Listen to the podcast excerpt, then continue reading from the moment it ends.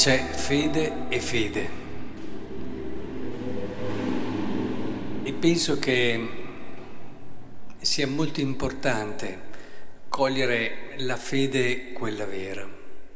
Qui abbiamo Natanaele che con entusiasmo dice a Gesù che Rabbì, tu sei il figlio di Dio, tu sei il re di Israele. Atto di fede, crede davvero in quello che è il mistero del Cristo. E semplicemente perché gli ha detto: prima che Filippo ti chiamasse io ti ho visto quando eri sotto l'albero di fichi. E dice: perché ti ho detto questo? Credi? Ma vedrai cose più grandi, sì. Cioè, un conto è la fede, l'entusiasmo, la fede che è attirata dalla straordinarietà, dal miracolo, da qualcosa di grande, e qualcosa che ti fa sentire lo specifico di Dio nel fatto di essere particolarmente potente. Però non è quella la fede più grande, non è quella la fede. Noi a volte andiamo a cercarceli proprio queste cose per confermare la nostra poca fede, ma qui, ecco, siamo nel Vangelo di Giovanni, non possiamo escludere, cioè non considerare questo. E in verità io vi dico, vedete il cielo aperto e gli angeli di Dio salire e scendere sopra il Figlio dell'uomo.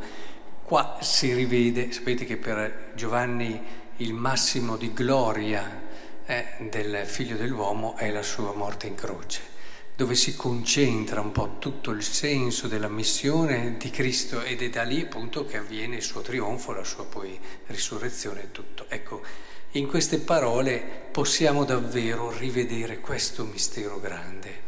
Come dire, non credere per i miracoli, vedrai molto di più, vedrai addirittura un Dio che dà la vita per te. E questo è molto di più. E questo è un qualcosa di straordinario, perché io non so, vedete più Dio nel fare i miracoli, far cose straordinarie, o vedete più Dio nel dare la vita per? È più grande chi fa i miracoli o è più grande chi dà la vita?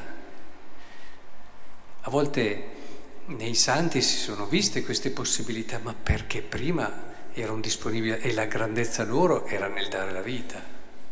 Quelle sono cose che Dio dona, a parte che potrebbe farli anche il diavolo, i miracoli, quindi non sono lì.